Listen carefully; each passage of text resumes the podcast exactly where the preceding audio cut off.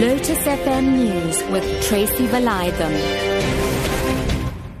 Good morning. COSATU affiliated public sector unions will clarify their plan of action this morning after withdrawing from a three-year wage deal with government. The dispute is over government's implementation of a 6.4% wage increase instead of the agreed 7% that was agreed upon.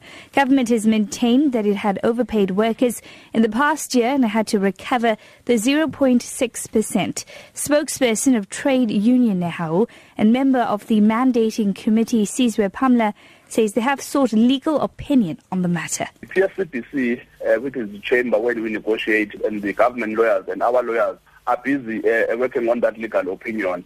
They will then take that legal opinion back to the PSCBC and the chamber will invite all of us uh, to look at it. We will then take a decision at that time whether is this a, a, a decision that we have taken a permanent decision. But so far, we are suspending our participation in all collective bargaining processes in the chamber and other sectors until this dispute uh, of implementation is, is resolved. Motorists advised to avoid the N12 west between Tom Jones Road and Snake Road as there's heavy traffic backlog of traffic due to a multi-vehicle pileup.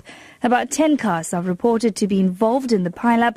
There are no fatalities, but several people have been injured. The cause of the accident is suspected to be poor visibility. Gauteng Traffic Police spokesperson Obed Sibasa. More than 10 cars involved there. We appeal to motorists to please avoid that area, especially uh, when driving from Ekurhuleni Benoni, Daveyton towards OR Tambo International Airport.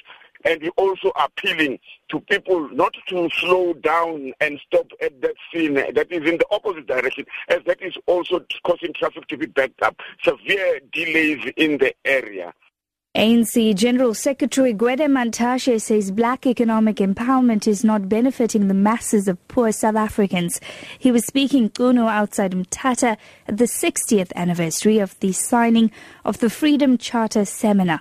Mantashe says BEE is only creating a few capitalists. Now, if you understand the BEE for what it is, I think if we philosophize the BEE, we're less than honest. The BEE creates black capitalists.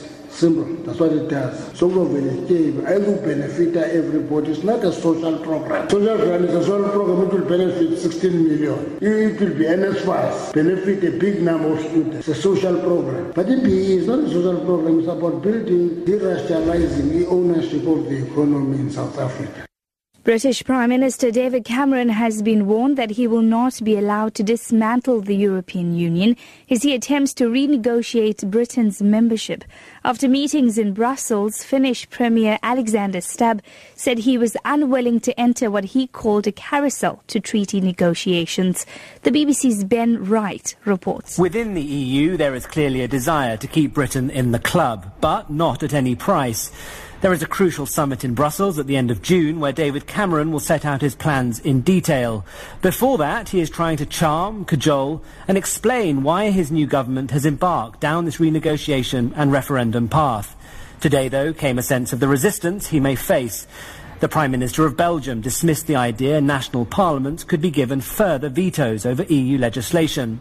The President of Romania said the free movement principle was essential. Your top story this hour COSATU affiliated public sector unions will clarify their plan of action this morning after withdrawing from a three year wage deal with government. For Lotus FM News, I'm Tracy Valaydham. I'll be back with more news at 10.